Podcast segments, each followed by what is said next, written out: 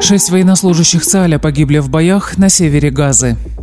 Нетаньяу заявил об усиливающемся давлении на Израиль и необходимости минимальных уступок. Семьи похищенных провели митинг в Иерусалиме. Далее подробно об этих и других событиях. Сегодня, 19 ноября, вы слушаете новости Израиля за 24 часа. Вчера вечером ЦАЛЬ опубликовал именно еще шестерых погибших на войне бойцов. Пятеро из них были убиты накануне в боях на территории Газы. 43-летний резервист из Решон-Лицона, промедик бригады Газа Давид Дигми, был ранен 7 ноября, скончался накануне.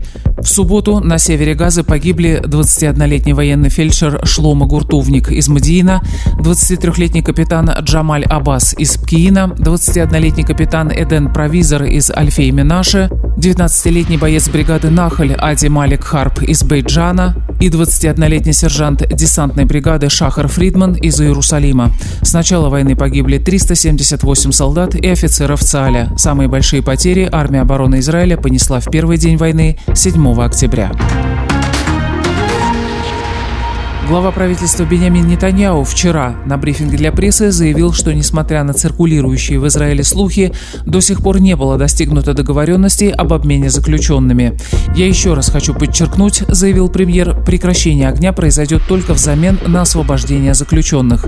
Глава правительства отметил, что давление на Израиль со стороны международного сообщества продолжает усиливаться. «Я полагаю», — сказал премьер, «что США и сейчас действуют полностью считаясь с израильскими интересами. Однако как в США, так и в Израиле Израиле есть рычаги давления, с помощью которых осуществляются попытки влиять на решение правительства. Следует понимать, что без оказания гуманитарной помощи Газе даже самые убежденные наши союзники затруднятся поддерживать нас в будущем. Когда Цали Шабак порекомендовали разрешить въезд двух бензовозов с горючим в день, узкий военный кабинет поддержал это решение единогласно. Цель решения – предотвратить возникновение эпидемий, которые могут ударить и по нашим солдатам.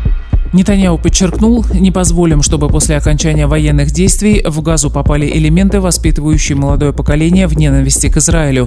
Без кардинальных изменений в гражданском устройстве газы пройдет совсем немного времени до того, как сектор вернется к террористической деятельности.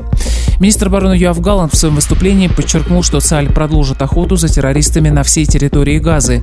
Боевики, скрывающиеся в южной части сектора, также ощутят мощь ЦАЛЯ. Это произойдет совсем скоро, добавил он. Ганс подчеркнул, что правительство обязуется сделать все возможное для возвращения заложников. «Мы несем полную ответственность за любое принятое решение», — сказал министр. Около 30 тысяч израильтян присоединились к семьям похищенных, которые в течение пяти дней шли пешком из Тель-Авива в столицу. Вчера они пришли в Иерусалим, где состоялся митинг возле канцелярии главы правительства. В Кейсарии перед резиденцией Нетаньяу собрались сотни протестующих с израильскими флагами и портретами похищенных, призывающих премьера уйти в отставку. Лозунги протестующих гласили «Нетаньяу виновен». Участники митинга в Тель-Авиве требовали от правительства вернуть домой всех тех, кого Хамас и другие террористические группы группировки удерживают в секторе Газы. С представителями семей встретились министры Гади Азинкот и Бенни Ганс. Ганс сказал участникам митинга, победа будет только тогда, когда все похищенные вернутся домой, когда ваши дома будут отстроены заново. Глава правительства Бениамин Нетаньяу не стал встречаться с участниками марша в Иерусалиме, но во время вечернего обращения к израильтянам пообещал, что сделает это в ближайшие дни. Штаб семей похищенных сообщил, что в понедельник, 20 ноября, им будет организована встреча со всеми членами членами военного кабинета у главы правительства. Встреча с министром обороны, которая должна была состояться накануне, отложена. Министр обороны будет присутствовать на встрече у главы правительства. Тем временем боевые действия на севере Газа расширяются и захватывают новые районы. Как сообщила вчера пресс-служба ЦИАЛЯ, бойцы спецназа Дувдеван провели рейд на одной из террористических баз Хамаса, в ходе которого уничтожено немало террористов.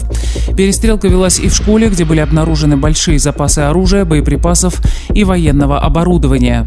Только в одном из тайников мы обнаружили бронежилеты, автомат Калашникова, две обоймы, 11 гранат и военную форму, рассказал один из бойцов ЦИАЛЯ.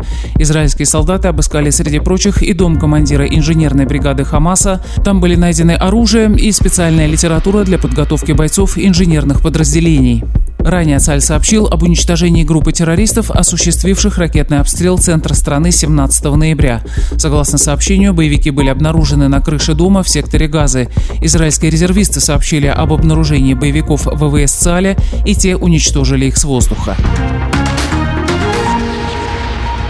Террористическая организация «Хизбалла» взяла на себя ответственность за пять диверсий, предпринятых утром в субботу на северной границе Израиля. В течение нескольких часов по Израилю было выпущено 25 ракет. Никто не пострадал и не причинен ущерб. Цаль ответил артиллерийским огнем по пусковым установкам. Сирена воздушной тревоги, предупреждающая о ракетном обстреле, вчера прозвучала около 10 утра в кибуце Саса Верхней Галилеи и в Машаве Штула в Западной Галилее. Террористы сообщили, что сначала обстреляли военную базу и силы Цаля в Галилее, затем атаке подверглась армейская позиция в Вади Саса. Цаль сообщил об отстранении от службы резервиста, который во время военной операции в палестинской деревне Будрус под Рамаллой бросил шумовую гранату в открытую дверь мечети в тот момент, когда с минарета звучал голос Муэдзина. Видео, снятое товарищем резервиста по его просьбе, вирусно распространилось в соцсетях и стало в последние недели хитом антиизраильской пропаганды. Цаль сообщил, что военнослужащий бросил гранату безо всякой уважительной причины. Его поступок рассматривается как тяжкое нарушение, противоречащее ценностям Цаля. Армия обещает углубленное расследование и соответствующие дисциплинарные меры. И о погоде. Температура воздуха сегодня существенно снизится. На большей части территории страны дожди, временами с грозами. Возможно затопление в низинах. В Иерусалиме 17 градусов, в Тель-Авиве 21, в Хайфе 18, в Биршеве 24, в Илате 29. Это были новости Израиля за 24 часа. Подписывайтесь, оставайтесь с нами.